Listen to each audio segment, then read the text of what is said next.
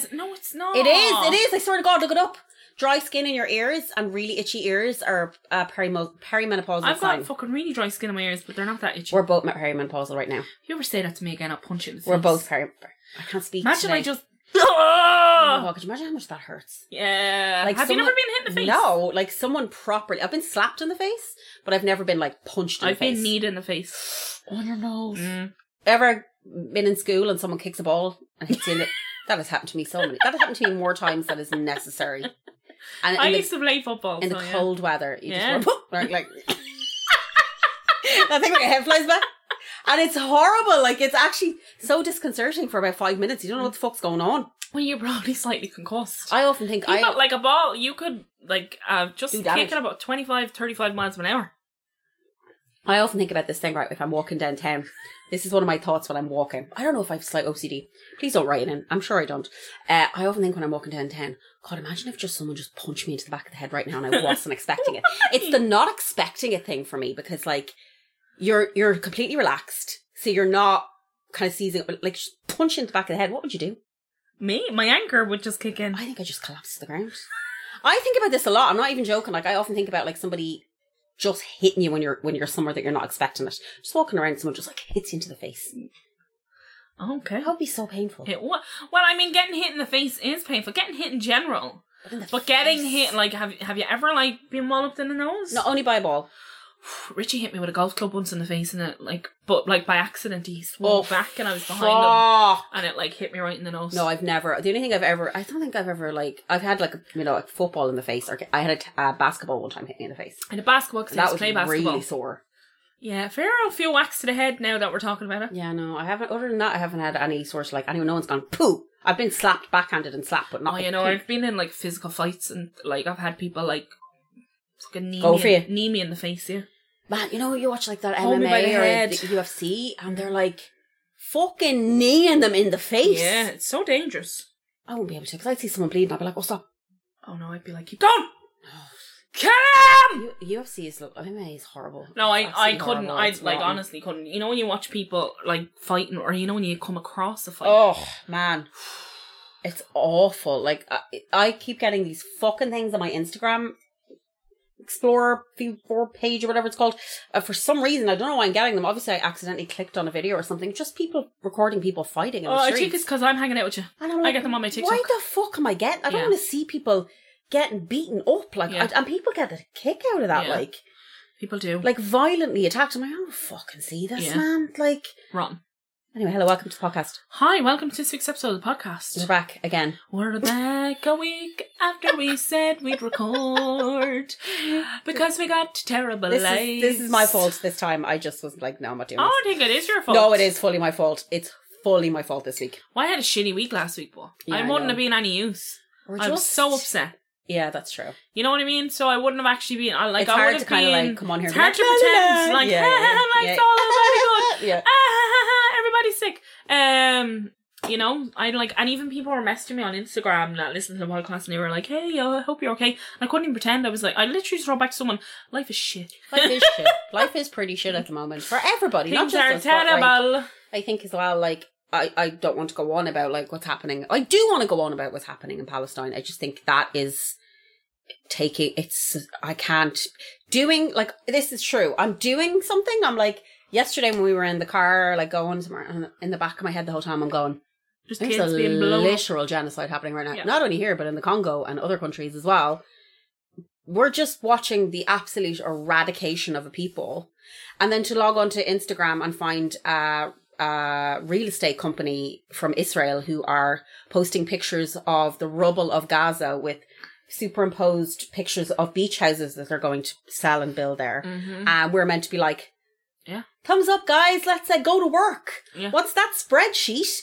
Children are limbs are being blown blown off. Oh, phone call to the manager. Like I can't, I can't do it. Like I Mm-hmm. just I can't, and it's really really difficult. So, and now you're gonna have to listen to a story about horrible stuff. So, welcome. Hey, welcome to this week's welcome, everybody. of the podcast. How are you?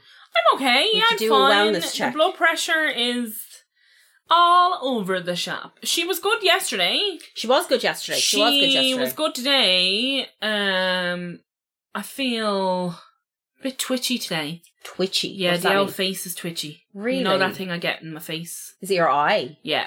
That's crazy. But my kidney's doing well. I'm on Forxiga. That seems to be helping, Helping. considerably. I've lost like four and a bit stone. Yeah. Um, I don't have any more energy, I would say, but I'm not. I don't have as much brain fog. Have you not noticed that? Yeah, that's really good. Like I have not been saying to you, I don't know the words. Yeah, yeah, yeah. Like I've that stopped. it's happening. helping with that then, obviously. Yeah, so I think that, and I think the fact that I've been taking the vitamins Okay. because I had no iron and I had no vitamin B12. Yes. Yeah. and I got I started to get the B12 injection.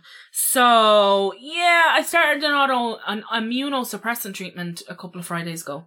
Great. Um, so I think that's helping with the kidney a bit as well. So yeah, all all in all, we're getting there. We I I I think. But yeah, hopefully. it's just really boring. I'm sick and tired of talking about it. I know, but oh, sorry, I just asked. no, I don't mind you Yeah, talk, but you yeah. know, like I'm sure people are like, "Oh, shut up will you." No, nobody's like that. Well, I would be if I was listening to me. Yeah, but that's because you're a fucking cunt. we do not have any cunts listening to us. Also, I want to be like sycophantic for a, a little while. Uh, we have really hot people who listen to our show. we do. Honestly, like when we were at the live shows, I was like, there are so many hot people in this room. So and so, So many well dressed, Really attractive, well dressed stylish people. Yeah, like honest to God. Like I was like, look at us. honestly, and then there's me and you, Be like, just turning up, hanging out. just like fucking melting on the sofa. In the worst possible angles for any human being Honest to, to God, ever wait till I tell you something. sit. What I have found out is you, uh, the chair is important. The chair is so important. I now understand why people who go on those like talk shows. But do you understand why I was sitting up in Cork? I was sitting up like that because there are pictures of us from, and we're like, yes. and it's awful. But I went that that seat in Cork was so uncomfortable, It was, yeah. and the light in Cork was so fucking offensive. It was like, I had such a headache. um, but But yeah, I also had like high blood pressure, so the headache could have been from that. You're right, though. I apologize. I also get why the talk shows they sit in a they certain sit on way. very certain chairs. I yeah, mean, like because people always say that the Graham Norton couch is really uncomfortable but it's because but it, it makes them forces you- sit up. to sit up. Because if I got on that Graham Norton couch, I'd be like, oh, Yeah, slump, slumped. a slump dinkin. Dinka, because uh, my cousin Helen was telling me she listens to that Force Five Force Five podcast. It's the one with Kimmel and Fallon Oh, and yeah, yeah, yeah. And they were saying that like people don't understand like the intricacies of of like talk shows because what they have to do is before they do the talk show they have to bring people in in the clothes that they're going to be wearing on the talk show to sit on the chairs before they film to check the angles and check what their clothes look like to see if it actually works on camera. Oh. So he's like, there's sometimes people will come in and they'll be wearing an outfit and the, the producer's like, look, that's not working. You need to change your outfit. You need to put something else on because it's crazy. Like the optics of that, where it's like, you don't want to look in any way bad. Like, you know who I felt really bad for? Uh, what's her name? Is it SZA? Is that her name? The, SZA. the, ra- the singer and rapper, SZA, S-Z-A. You know her? Oh yeah. Yeah, so basically, she was out a couple of weeks ago at something, at a function or something, and uh, paparazzi took pictures of her. Now, her ma- whoever did her makeup should be fired immediately. Oh okay. They did a terrible job, and the pictures she just this top of her face is a different color than the bottom of her face. She just know what I mean? contoured very heavily. really badly and the well obviously whenever the lights they use in those cameras are fucking insane Yeah. so she messaged the papar- paparazzi and was like hey would you mind not publishing these because people will take them and absolutely run with them and uh, like she was being i get it it's like people on the internet are so mean it's like they take one. I'm one gonna tell you something. There's a picture of me at my depths. And I don't know how I'm doing it, but one eye is looking one way and the other eye is looking the other way. And if that ever got out, I'd kill myself. i know It's like, like she, I'm what the and Graham on a monthly basis says, Do you remember that photo you your but like they asked, she asked, sent a number of messages asking them, please don't publish them. I'll give you like access to something else if you don't publish them. And instead of doing that, the fucking paparazzi got the photo and screen capped all her messages and put it up on Instagram. what? So now everybody has seen the photo along with her being like, please don't do this. And I think that there's a level of cruelty there Yeah. that needs to be investigated because I know you're famous and I know there are certain things that come with fame, but also she's a human being and she's a woman in an industry dominated by men Yeah. and dominated by men who made her think she had to go out and get a BBL and her nose She done has very and liposuction surgery, yeah. and all this shit done to her body because she wasn't living up to the standards of a rap bitch. Yeah. And it's not fair. And I just thought to myself, like when I saw She's that. very talented. I like all her albums. yeah, and like people, fair fair play. A lot of people, a few people were like, "This is stupid," and then the the majority were like, "You should not have put this up. This is not okay." She asked you, like, as a person, you feel that you're like, yeah. oh man, like there are pictures. I don't look at pictures of myself, and I don't like people taking pictures of me. I hate it actually. But if people want, that's not to say if you want to take a picture of me the live show, it's fine. I'm not going to see it. But like, You will see. no, but I don't. I won't. I won't look to the tags. I know, but you do this. Yeah, but you do Yeah, see I where you're know. like, a lot. I know, I know. I know you're having like one of those days. And then at I the know you've looked at it. Because you're a stupid, I'm a stupid bitch. like self annihilating. yeah, I love to make. I love to make myself feel bad, but like I was just like, if somebody did that, if I messaged somebody like, "Hey, sorry, would you mind taking that picture down?" and they screenshotted my message and put Mm. the picture, that's bullying, Emma. That is full blown, one hundred percent bullying. Yeah. like, she that that guy was he was bullying her. I just fuck man, I felt for her. I was like, and then she's mortified because he he put her messages out. but that's as you remember when Beyonce played the Super Bowl. Oh yeah, and she put like pictures, be certain pictures. Um, and then that picture was everywhere. You know the one where she looks. Yeah, like, yeah, yeah, yeah, And I was like, that woman. Like uh, me and I went to the Renaissance her. It's three hours of full blown. Like she is a athlete. She's, she's an athlete. But the thing about it is like there's pictures of footballers and pictures of like athletes that where they look like that. Yeah. That's the face they have on. Yeah. And they're not like, don't put that that's like seen as like this like I've I'm Yeah, really yeah, tough and I'm like, look at how I'm I was just like I felt really bad for her I as felt well at that bad time because she was like I like I don't want that but then people turned it into a green Hulk. I know, and this is the thing. Look, it's the internet. You're going to be a meme for like I'd six love months. to be a meme. No, you wouldn't. No, you wouldn't. I have, oh my God, I read a Rolling Stone article. I will get the link to the Rolling Stone article and I will put it up here. Do you know that meme of the Milady guy? Milady. He's the big guy with the trilby on. Anyway, so that was a meme for ages and people took the absolute piss out of him for ages and ages and mm. ages. Rolling Stone interviewed him Oh. and he was basically like, this ruined my life. He's like, this apps, he's like, you don't understand how much this ruined my life and the damage this did to me as a person. Oh. He was like, uh, he was like, it's not that people are laughing with you; they're laughing at you. He's like, there's a vast difference. So they interviewed a fu- fu- few people that had become memes, unawares to them. They didn't want to become memes, Okay. and just them talking about like the effect it had on them. Like, you got death threats and shit. Like I remember that that big guy that did the Star Wars thing in his oh, the, with the yeah in the basement or whatever. Yeah. And he I don't think he wanted to be famous. No, like it, this is the thing. A lot of memes are people are like, I didn't, I didn't ask for. Like, it's just Yeah, they're not vines. It's just a picture of me. Yeah. Like, so you know. Same with that one kid on the beach where he's like oh yeah, yeah, yeah. But he like he- could you imagine if they monetized that? I know. Like Also, yeah, it's like, where the fuck? I'm not getting paid for this. Yeah, you're not making any money Corporations are using this Yeah. and getting millions from it, and I'm not getting fucking paid. My all time favourite meme is uh What? the Saturday Night Live one of um John Mulaney that Pete Davidson does, where he's Oh, yeah, his color is like he's like I love that one too. those memes make me laugh so much. Pedophile. Memes are great. so do you want to talk about the fact that Oprah is on uh The? Ozempic. She's on and now is Did uh, anybody not think of what's up? No, people Do you know who else is on Ozempic? But did you not hear the next move? oh, she hers, she bought 160 million dollars worth of stock in Ozempic, and she's with what? She owns Weight Watchers as well, doesn't she? Yeah, and Weight Watchers are starting a company Of where they, they sell weight loss she? medication. Of course they are. Yeah, of course they are. Did anybody think this wasn't going to happen? also, holy fuck, Kelly Clarkson, Oh, Ozempic. girl. Oh my god. Oh, Ozempic. there listen i'm not going to get into the ozempic argument because whatever people have their opinions on it. But if you have multi-billionaires taking ozempic stock from diabetics who desperately need it a lot of questioning needs to be done here. Yeah. a lot of questioning. And also a lot of questioning to the side effects. What also makes me laugh is you'll have the same people in the comment sections of people taking ozempic going people can take whatever they want and they're anti-vaxxers. Yeah.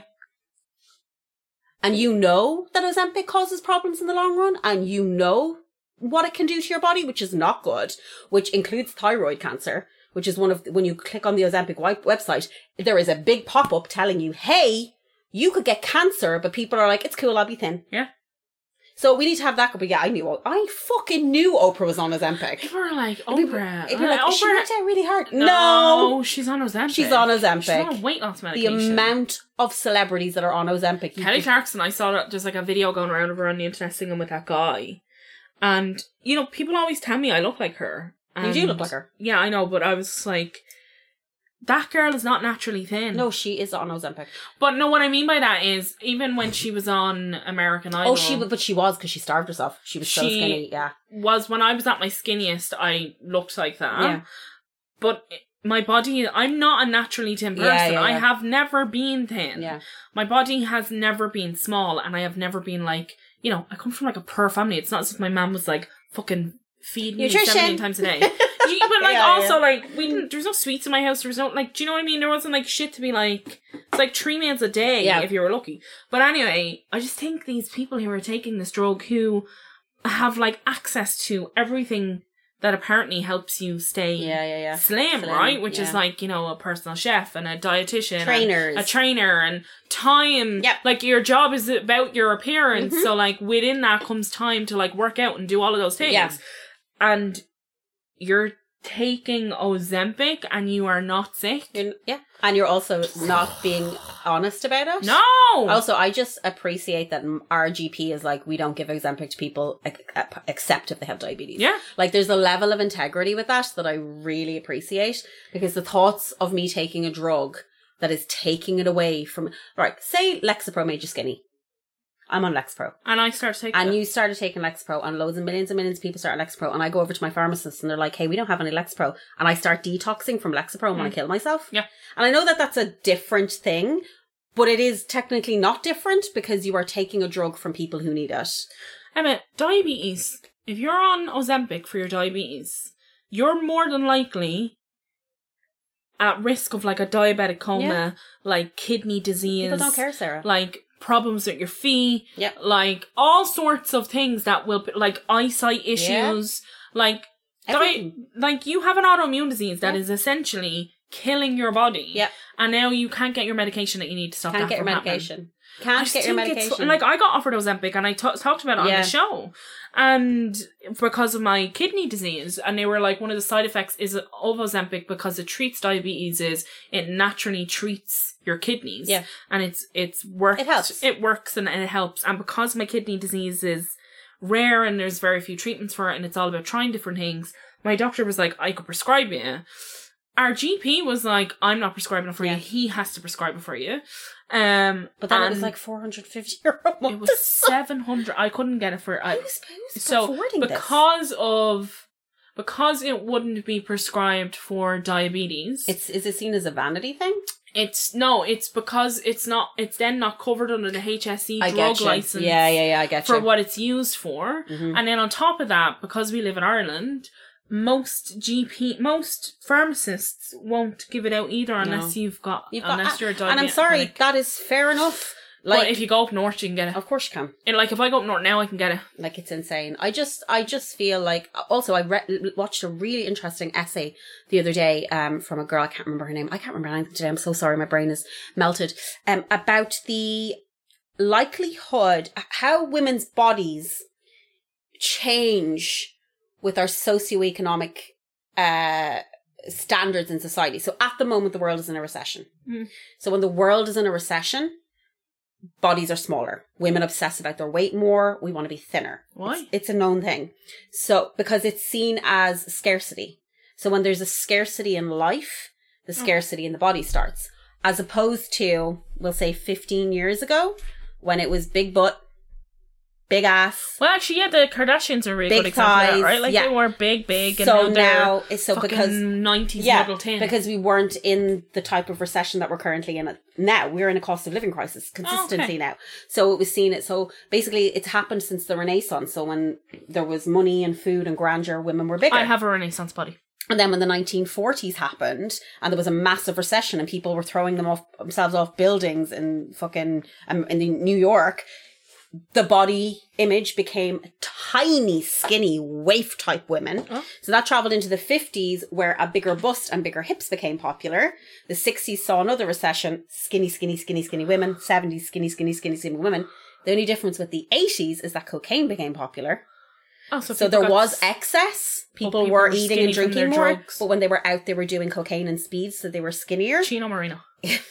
so that's that's and the early 2000s like remember the recession in Ireland 2000 2000s was a fucking wipeout like with everything that happened 2007 on.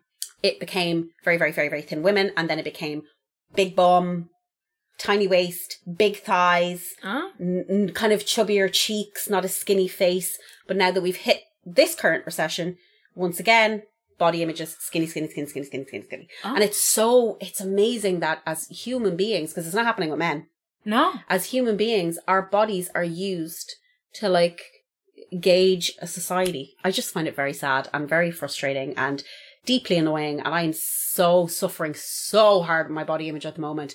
So hard. Like, I'm just seeing this shit. I'm like, and Oprah's on the couch with, um, what's her name? Who? Fucking- Gail. no, what's her name? The fucking, uh, what's her name? The actress who has a talk show.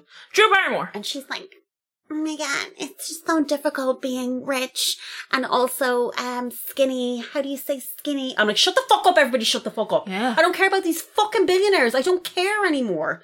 They would step over your corpse, over your corpse to make a dollar, and Yeah. you're worshipping them. I do not care about these people. Like, they all make me fucking sick. Mm. And just for Oprah, like Oprah's always been like this. This is not new for Oprah. No. Like this is not Oprah has never been a woman that told you to love your body as it is. No. Oprah never did that. No. Oprah said you must suffer and suffer and suffer and Oprah can be everything. Oprah can be a philanthropist, she can be a billionaire, she can be a writer, she can be an actress, she can be a TV presenter, she can be one of the richest women in the world. But because she's not thin, People, that's None all- of that matters. Yeah, yeah.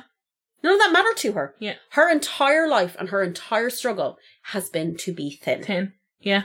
I just, I, it's baffling. That Sorry. actually is a really good point. I've never thought about that way. just, I'm like, you have all these things. You are this person. You are, but it's every woman, every woman on the planet. It's like that scene in Fleabag where her the mom, her mom is in it, who plays the the feminist professor, and she's like, if any would any of you take away five, raise your hand if any of you would take away five years of your life to have the perfect body, and her and Claire raise their Yeah. hands. That's the truth. And also in that scene where she's with the priest, where she stands up, which is honestly one of the funniest scenes. You know, where they're sitting in the little church and Yes. they're like, she's like, we're meant to sit here and not talk. And she's like, oh my God, I'm standing. She's like, sometimes I think I wouldn't be such a, so much of a feminist if my tits were bigger. But I And I'm like, she's tr- she's telling the truth. truth. Yeah, but I know for a fact. Like I remember when when we first start not hanging out, not like in the beginning, but like as our friendship developed, and I because you've taught me so much about like feminism, and I'm like just there are days where and you've you've watched me do this where I legitimately feel and I hate myself for it. I feel better from it, better about myself when I know a man wants to sleep with me. That's that is when I tell you And I literally am like dying inside I know, because, because I'm like, oh. I hate men. because it's because it's conditioned into us. Like we, when I tell you we can't help this, we can. This is from the day you are born to the like when you see comments of videos of little girls, four and five year olds, and you see comments underneath being, "She's going to be a heartbreaker." The fuck is wrong, Wrong with, you? with That's you. a four year old. yeah. Like that's a four year old child. Yeah. Why are you sexualizing a four year old child?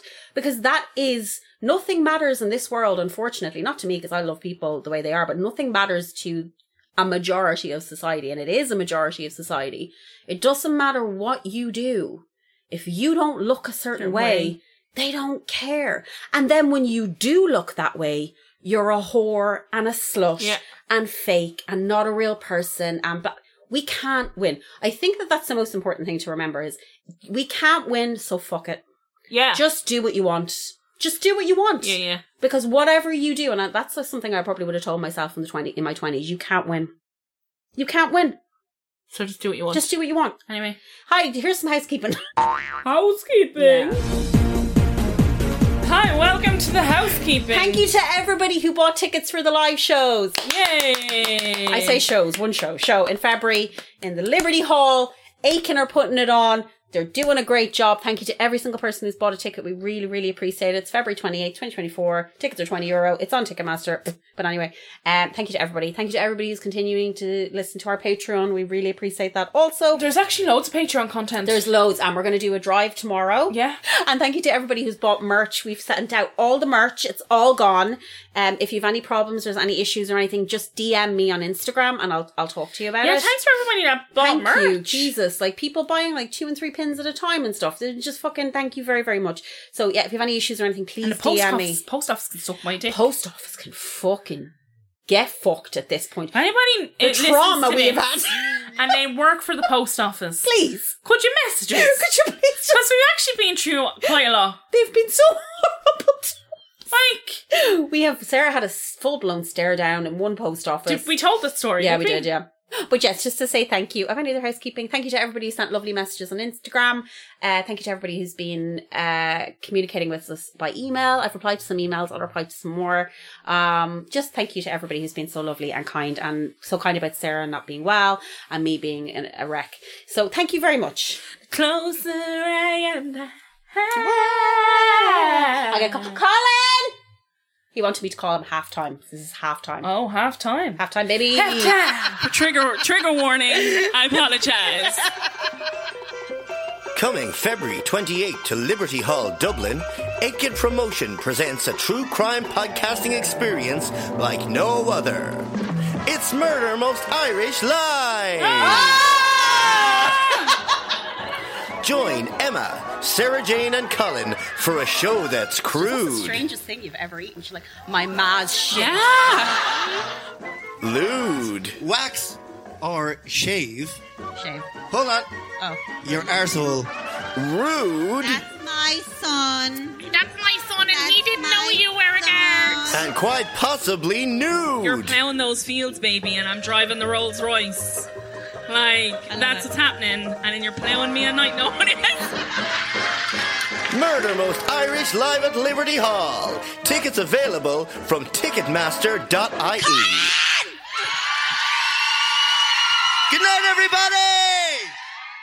Um, so this week I'm going to cover the case of you doing cases because it's easier to read off this of the murder of Hannah Williams and Arlene Arkinson. Now there are, when I tell you, gigantic, huge trigger warnings in this podcast for mentions of violence, extreme violence towards women, sexual assault, and rape.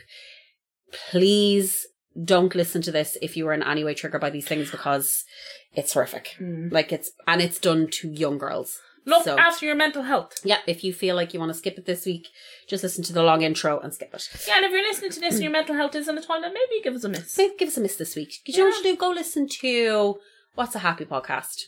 Oh, Uh, I'm not listening to any happy ones at the minute because I'm miserable. yeah, I'm not listening to any happy ones either. Um, And any of the happy ones I try to listen to, I'm like, these are fucking idiots. Go listen to older. I know Sarah's going to call these fucking ages. Go listen to older episodes of Off Menu. Maybe that's No, like- they are fucking idiots, but uh, they're they're episode like. But I tried this week, but I'm too sad. The Dawn French one was really good. They just did a Christmas special with Dawn French. And I oh, love Dawn really French. don't. I love them. I love Dawn French. French's uh, friendship with Jennifer Saunders. That it's so Yeah. genuine and lovely. That they remind me of us. Yeah, they're us. So I love that. I go listen to the new episodes or old episodes of Off Menu, or I'm trying to think of any other hot podcasts, but I can't because I'm just listening to.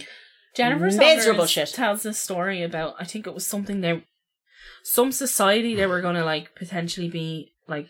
I can't remember exactly. It was like an award, Mhm. and she says that they were sitting down having dinner and um they were talking about it, and Jennifer Saunders was like, "Oh, like no, like it's not for us." Da da da.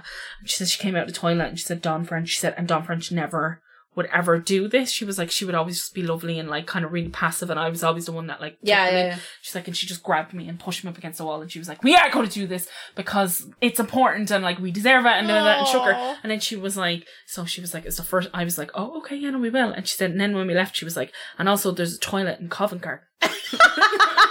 and we'll have access to We'll it. have access to the toilet cover. I do. I love them. So yeah, listen to that or just don't listen to this because it's deeply, deeply upsetting. And also the level of police incompetency and the level of misogyny is off the charts. Remember that time there was a guard in Cork when we were doing the live show? It was what? There was a guardie, Oh, there was a member of An Garda Síochána. and she was so not happy. Ah, was she though? I think she was alright. I don't know. She had a look of like apologise. Apologies that Garda Síochána, but we didn't say anything about bad about the Garda Síochána that much. Gonna say something bad about the Garda Síochána tonight. yeah, Oh no, actually, I'm not. It's not the it's the RUC who I'm going to talk shit about. yeah. and the police uh, in the United Kingdom, who I'm going to talk shit about. And there's massive amounts of classism in this. So here we go. Oh. It's got everything. Um, April 21st, 2001. 14 year old Hannah Williams left her home in Deptford, an area in southwest London close to the River Thames. She was dressed in trousers, a glittery black top, and she put a scrunchie in her long blonde hair. Hannah loved shopping, and when she told her mother, Bernadette, that she was going to the nearby market, her mum thought nothing of it. Hannah regularly window shopped. Shop owners remembered seeing her walking up and down the packed streets, peering in at the shops Sorry, peering in at the I shoes. covered part of this story, didn't I? No, you're thinking of Robert Black. This is Robert Howard. It's a totally different person.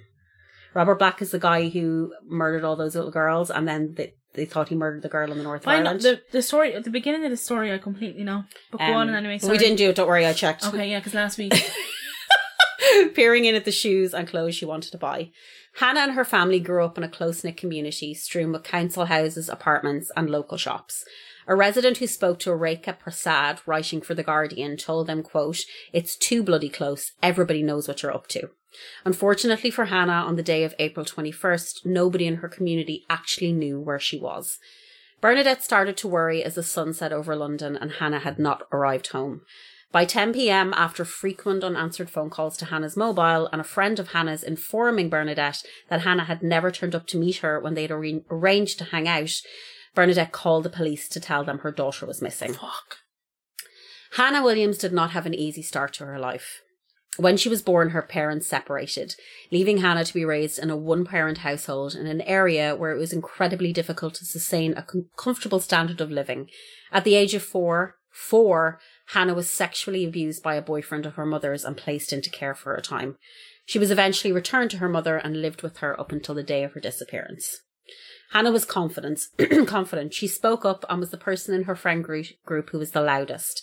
A girl who knew Hannah and had gone to her house previously told the Guardian, quote, She used to go on about who she fancied. She liked Leonardo DiCaprio and someone from Westlife. We'd chat about new songs. Sometimes she was really rude. The way she used to cuss people, she was crazy. Hannah was loved not only by her family, but the friends she accumulate, accumulated in her short life. You must hear this, a little girl who knew Hannah told The Guardian. Hannah saved me when another girl bullied me. Another girl who lived close to Hannah said she, quote, just used to make me laugh. She'd stick up for us. I think of her like a good friend. But she was also known to be shy around people she didn't know. She loved clothes that showed off her figure and got her nose pierced at a young age. Hannah also had learning difficulties and school was not something she particularly enjoyed, regularly not showing up. After calling the police, Bernadette then went to the local station. She told them about Hannah, about her learning difficulties, and how she was tar- terrified something had happened to her daughter. The police, however, knew of Hannah and disregarded Bernadette's worry. Hannah had done this before, running away from days for days and nights on end to the towns of Lewisham and Catford. Bernadette decided to take matters into her own hands. That night, as she panicked and fretted about Hannah, she took a recent photo of her daughter, pasted it onto a piece of paper, and wrote a makeshift missing poster. The next morning, she had copies printed and passed them out to anyone she could find in the area. Shopkeepers in the market where Hannah was last seen taped them to their walls and windows. Isn't that? I just think it's odd to me that like you wouldn't trust a mother's instinct. Yep, they were like, oh, she does this, so. The police once again continued to do nothing and refused to issue official missing persons posters. For how long? months. What? A spokesperson for the Metropolitan Police explained their reasoning as a sighting of Hannah had been made a few days after her disappearance. However, this sighting turned out to be false. So they said it turned out that the information was ins- incorrect, and so, we subsequently stepped up the investigation. Everything possible with publicity was done months after she disappeared. It's too late then. Too late. The official missing persons posters went up, and extensive interviews began with Hannah's family, friends, neighbours, and anyone knew her or knew of her or knew the area. Residents of the area remembered the onslaught of police with helicopters flying overhead.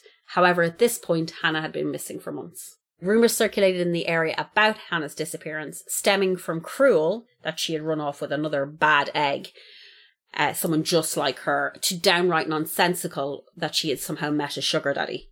Oh fuck off. She's 14. The reaction to Hannah's disappearance was steeped in classis- classism and stewed in ignorance. Where Hannah was from and what her background was were to the forefront of her missing persons case. From the police disregarding Bernadette's pleas to the media actively ignoring what had happened to her. Hannah was a bad kid from a bad area. These things just happen to people like her.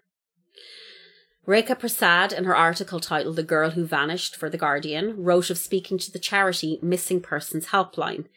They explain the nuances of the reporting in certain cases. The spokesperson explained that some families do not want publicity, which they don't. Others simply do not, just don't know how to get it. They don't know where to go. She also spoke of the quote, remarkable prerequisites from the media with some magazines, newspapers, etc., only wanting to report on missing persons who meet a certain standard. These standards being that the person is from a two parent family or from a white family, or in Hannah's case, not from a poor family. Bernadette asked for help at every single avenue, contacting the media and begging them to talk about Hannah. As months passed, Hannah remained missing. Six months after her disappearance, one shopkeeper told The Guardian that he took down Hannah's missing poster, saying, quote, We had it up for six months, but it's not right having it around now.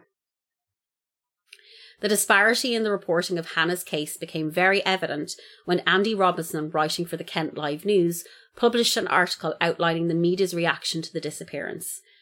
Andy said that upon searching archives from various outlets, there were only 62 articles in total. Comparing this to the cases of Holly Wells and Jessica Chapman, who were murdered, who were kidnapped and murdered by Ian Huntley, a total of nearly 900 articles could be found in a matter of weeks following their kidnapping.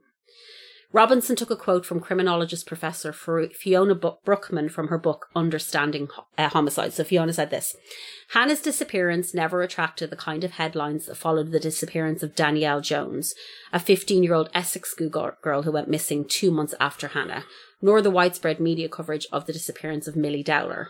Despite the best efforts of the National Missing Persons Helpline to generate significant media coverage for all vulnerable missing persons, the media only tend to focus on particular cases that fit in with their publications. The vulnerable cases which generate the greatest publicity tend to be those where the missing person is white, female, from a middle class, two parent stable family, and where there is no indication that the young person may have run away. Yeah. Hannah did not fit all of these criteria. She was not the model middle class schoolgirl. Rather, she was from a working class ba- background, her parents were estranged, and she wore a stud in her nose.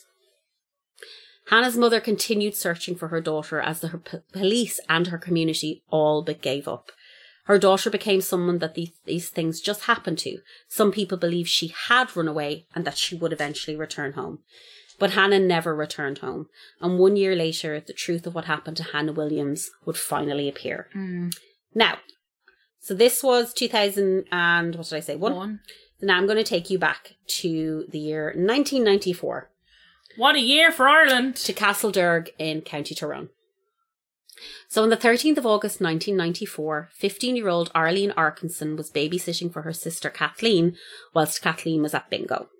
At about 8 pm, Arlene got a phone call from her friend Donna Quinn asking if Arlene could come out with her to the Palace Hotel in Bundoran in County Donegal. Oh.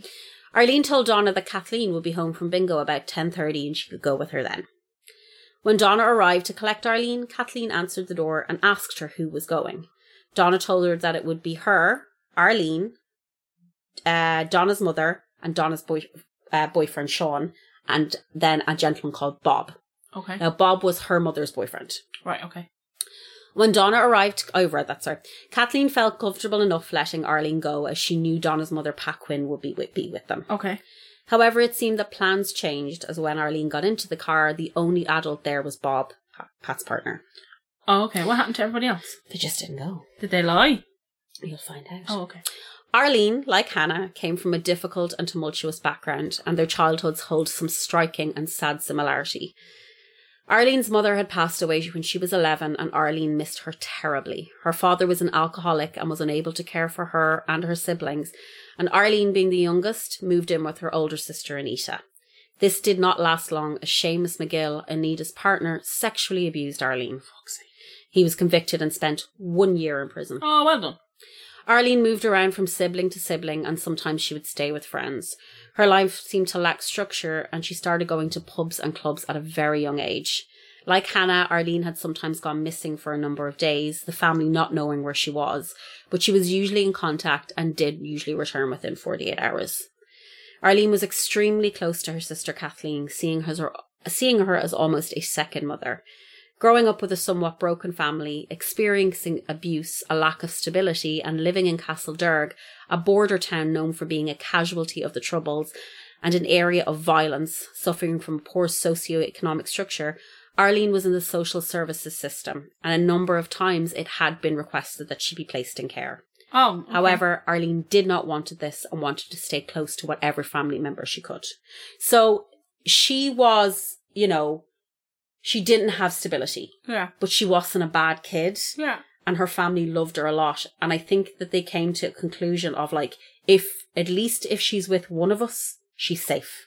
okay, So they had kind of built a structure of she can go to everybody's house because they all live very close to each other. right. So akin to where I Hannah know loads of people that grow up like yeah, akin to where Hannah lived, Castlederg was a small, tight knit town where everybody knew everybody else's business.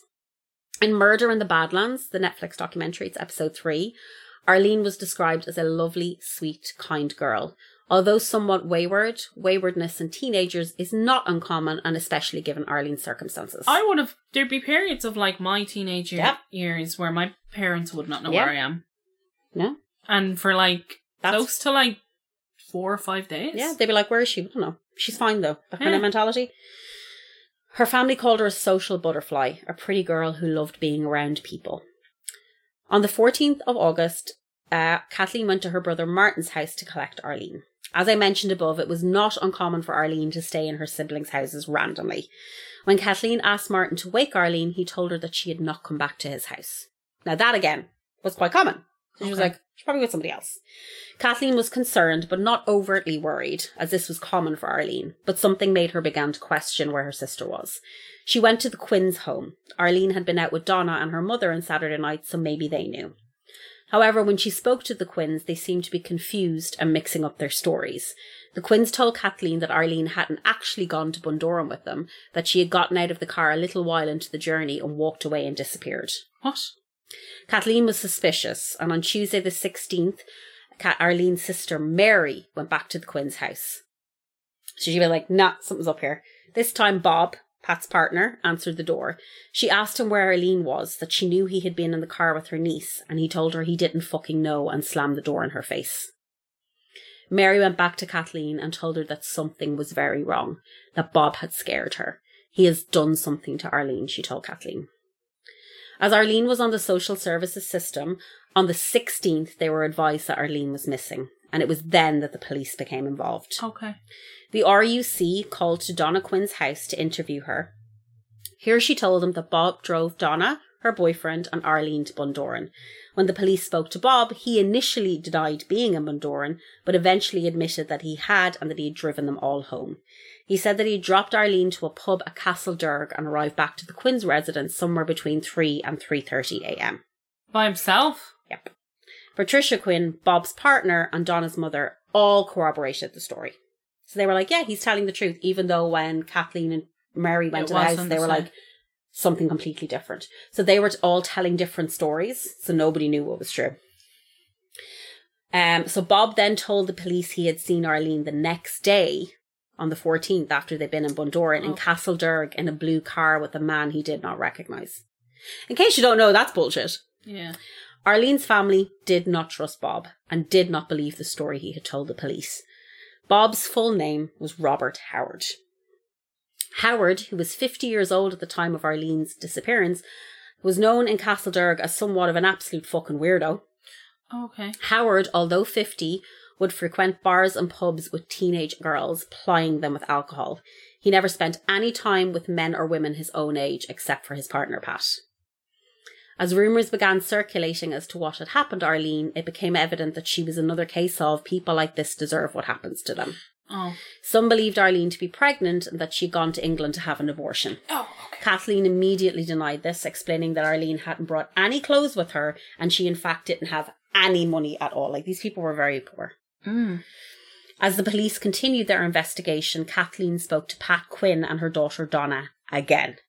Kathleen said their stories continued to change every time she spoke to them and that she knew that they were somehow involved. These changing stories also caused huge problems for the police as it was becoming impossible to piece together what had actually, Actually happened, happened. that night Arlene disappeared. However, serious questions were raised as to the, why the police were not quicker with an arrest when they realised that the last a- adult to see Arlene Arkinson alive was Robert Howard. So now I'm going to talk about Robert Howard. Um, it's not fun. Please, it's Terrible. So, Robert Howard was born in 1944 in Wolf Hill in County Laois.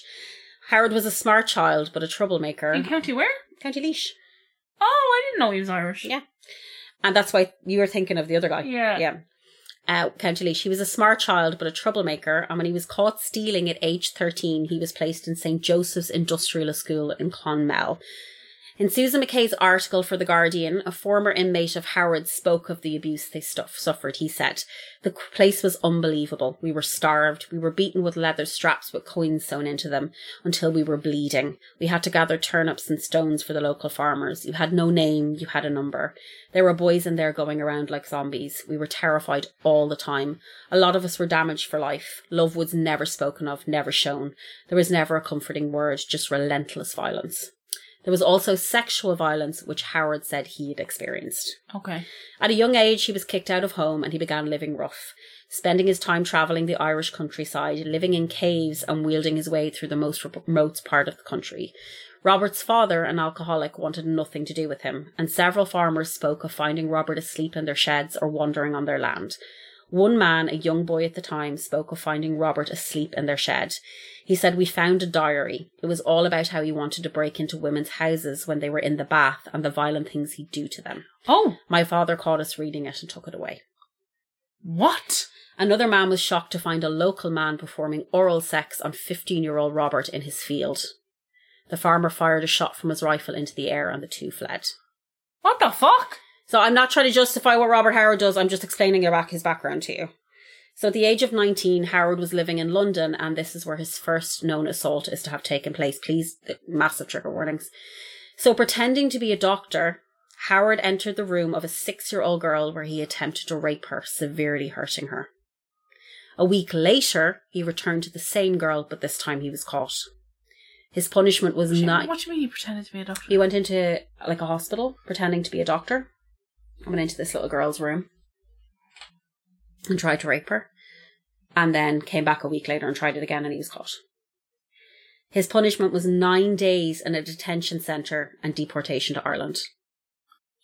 However, only months later, he once again returned to the UK. It's like I could go to the UK now with my driver's with like a bus Yeah. pass. Yeah. I can get in the boat. In 1969, Howard broke into a young woman's home in County Durham and attempted to rape her. She was able to free herself and ran from her house screaming for help. Howard followed her and began strangling her as neighbours who had heard the commotion intervened. He served three years in prison for this, and during this time he assaulted a female guard. By 1973, Howard was free again, but his violence did not wane. Changing his name to Leslie Cahill, he moved to Youghal, Youghal? Yeah. In County Cork. On a summer's night in 1973, he broke into the home of a 58 year old disabled woman. He stole her car keys and wallet, then dragged her upstairs, breaking her ankle. He then tied her to her bed, stuffed cotton wool into her mouth, and repeatedly raped her. He then drove off in her car. The next morning, as the woman lay barely able to breathe, some res- relatives called to visit. They found her and they saved her life. Oh my god. This motherfucker is pure evil. Howard surrounded himself with terrible people. He had a kinship to rapists and paedophiles. A young girl who would become known as the Kilkenny incest victim spoke of how her father, who regularly beat her, raped her, and shared pornographic pictures of her to his friends in the pub, eventually impregnating her, was friends with Robert Howard.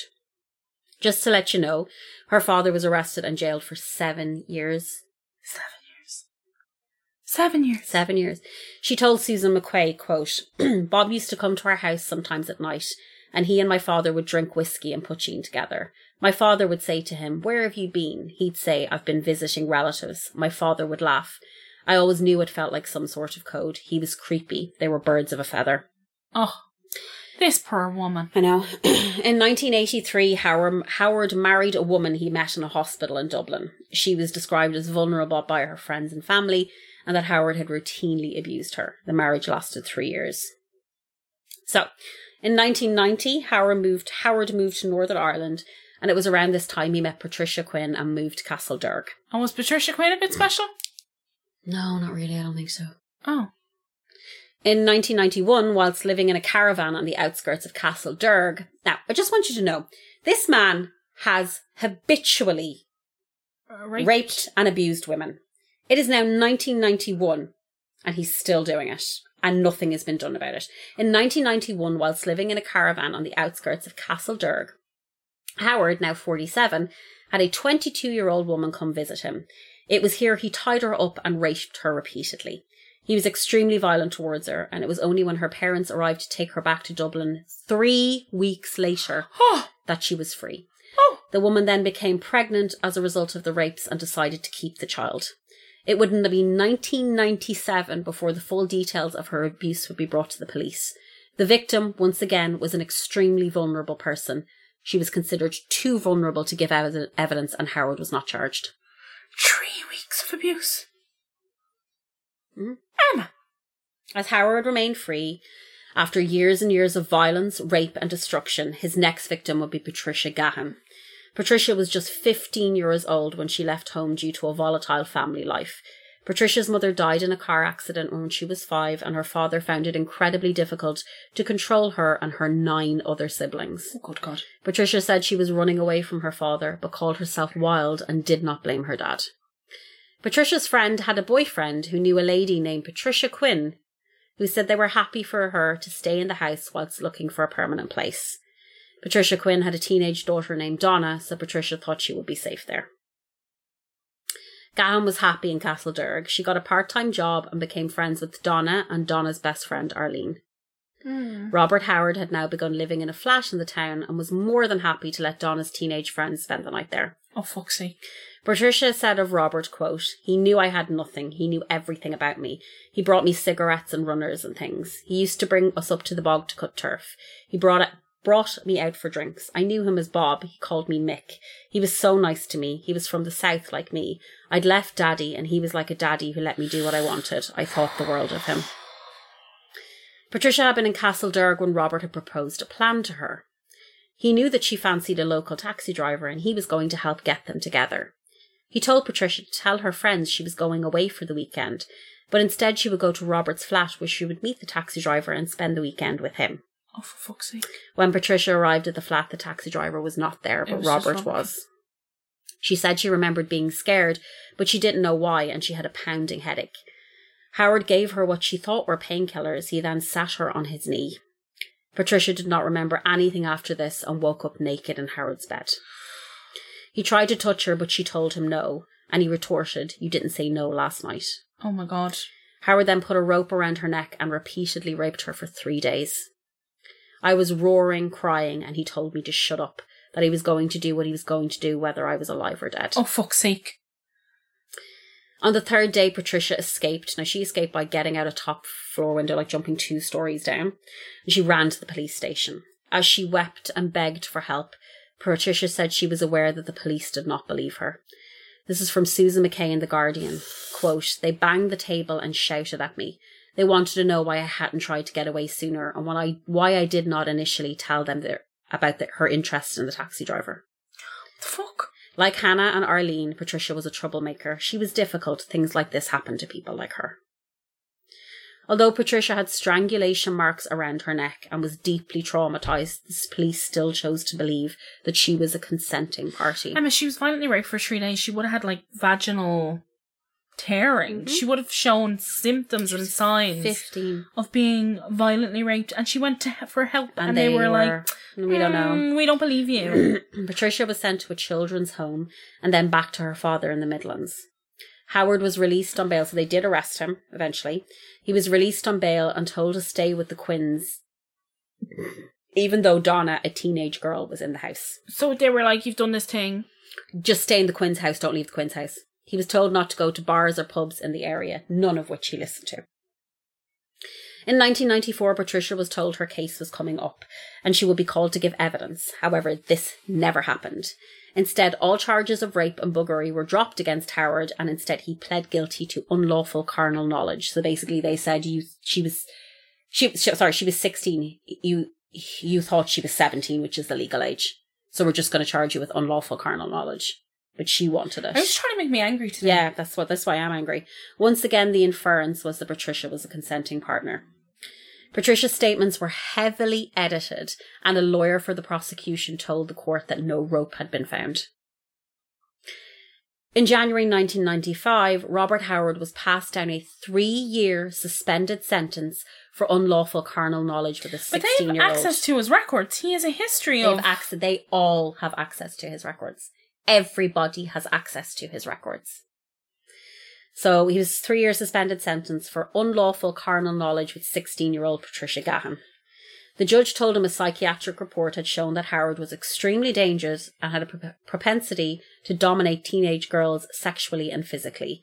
His actions were premeditated and he was extremely resistant to change. He was ordered to stay away from teenagers. What? So this was 1995. Okay. Okay. A year previously, Arlene Arkinson, Patricia's friend, had gone missing and he had become the prime suspect. He was the last person with her. So they already knew, they already knew that he was the prime suspect for Arlene Arkinson. He was then accused of raping another young girl and they said, nah, it was consenting. They already knew what he'd done. What the fuck's going on in this town? The police listened to Howard when he told them he had dropped Arlene to a pub nearby her family home on the night she went missing, and they searched that area continuously, interviewing as many people as they could who would have been in or around the pub that night. What the police didn't do was listen to Kathleen Arkinson's continued pleas about Howard, that he was extremely dangerous and that he had done something to Arlene. The police were almost hesitant to call the case a murder investigation, instead believing the wayward Arlene would return, even though her last known whereabouts was with a violent rapist paedophile. Six weeks after Arlene's disappearance, Howard was finally arrested. He reiterated his story to the police that he dropped Arlene home and that any sorry to the pub and that any confusion from Donna or Pat about times was simply a matter of misremembering. He also allowed the police to search his flat in Castlederg, telling them that if they found anything odd, it was because someone had broken in and ransacked the place. What? Howard was released the next day. As Kathleen carried on her campaign to have Howard arrested, a policeman told her, quote, I wish I could show you Howard's record. It's the length of my arm. So they knew. Howard returned to Quinn's home, where a petrol bomb was thrown into the house. He was then driven out of Castlederg by angry and deeply hurt people of the town. He lived rough in a van on the border, and when locals found out who he was, they moved him on. Howard then fled to Scotland in 1995, with Patricia Quinn following him. What? She was still with him, Sarah. She was still with him. She had a teenage daughter living in her house. This man had been accused of two rapes and countless, sorry, three rape, four rapes and countless other violent incidents, and she was still with him. He told the local Scottish Housing Authority that the IRA were after him and he needed a safe place to live. He was then given a flat situated between two schools. Um, uh, So that is the first part of the murder of Arlene Arkinson and Hannah Williams by the absolutely vile, putrid, evil cunt Robert Howard. How deeply frustrating it is to read something like that when the police have a case file this thick on that motherfucker and that he has been raping children since he was like 18 years old. He has been arrested and jailed for it. He is living in the area and two, one girl is missing and another girl has been violently raped for three days and he is walking around. I don't. I. I don't want to do this podcast anymore. I'm sorry. I just, her, wait till you hear next week. Oh my god, wait till you hear next week. This gets so much worse before it gets in anyway, even if you can say better. The treatment of the Arkinsons by the RUC is actually tantamount to revenge. Like it's the only way I can describe it, what they do to them. I'll tell you next week. Oh, you okay? Yeah. What you do? Same nail? It's just stinging me. Um. So yeah, that's part one. I'm going to do part two next week because honestly, I was I was very angry and Yeah, very warm. I know. I think that's why I was so warm because I was reading Can it I and I have was getting frustrated. freezing. Of course you can. Yeah. Um. So next week I'll do part two, which is talking about Is this blanket a puzzle? I can never figure out what way it's supposed to there you go. go, which is basically talking about um the outcome of Arlene's case, the frustrating outcome of Arlene's case, how the Arkinsons were treated, how the Williams family were treated by the police in the United Kingdom, and how classism is alive and well, Well. in every country you ever go to because of the dismissiveness towards a family who are like, my daughter is missing with, well, she's a tearaway Or you don't have any money. or you don't have any money, so therefore we're not going to talk about Why would she want to live with you? and how the media genuinely only care about somebody when they can be like, oh, she came from a really well-to-do family and blah, blah, blah, blah, blah. It's the same in the Irish media when anything happens to somebody from the flats. Yeah. Yeah. Sure, they're killing each other. Yeah, yeah. It's grand. Um, but we will, yes, we will be back next week. Um, it's very frustrating. If you, there is a documentary called The Badlands. It's excellent. It's very, very good. And if you want to watch that before you listen to next week, in case you don't want to listen next week, because it's very frustrating. Um, it's very frustrating. Um, Arlene's family are incredible and they have been through just re-traumatized, re-traumatized, re-traumatized, re-traumatized constantly for years. These people have been fully re-traumatized by the police force in the, in um, Northern Ireland. So yes, that is it. Well, thanks for that. You're welcome. Fucking, We'll be back next week. fucking saunter on home now. We're gonna we'll record via the internets next week Why? because I'll be in Longford. Well, you're here on Friday. Yeah, but I'm, I have to go back up. Oh, okay. Yeah. Um, everybody have a lovely week. Look after you hear yourselves. that? I was. I farted. Oh, Sarah Fortune. I farted. Have a lovely week. we'll see you next week. Say goodbye. Goodbye, everybody. Happy Polly! Christmas, and we hope you have a nice week. And I'm sorry that Emma has bummed you all out. Apologies for the bum out. It's gonna be even more bum out next week.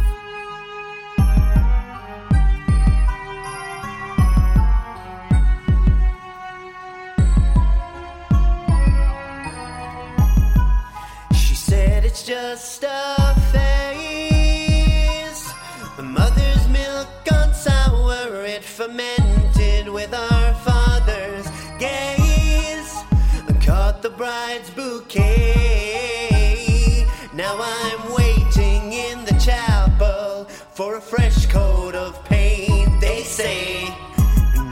trying to be that bitch.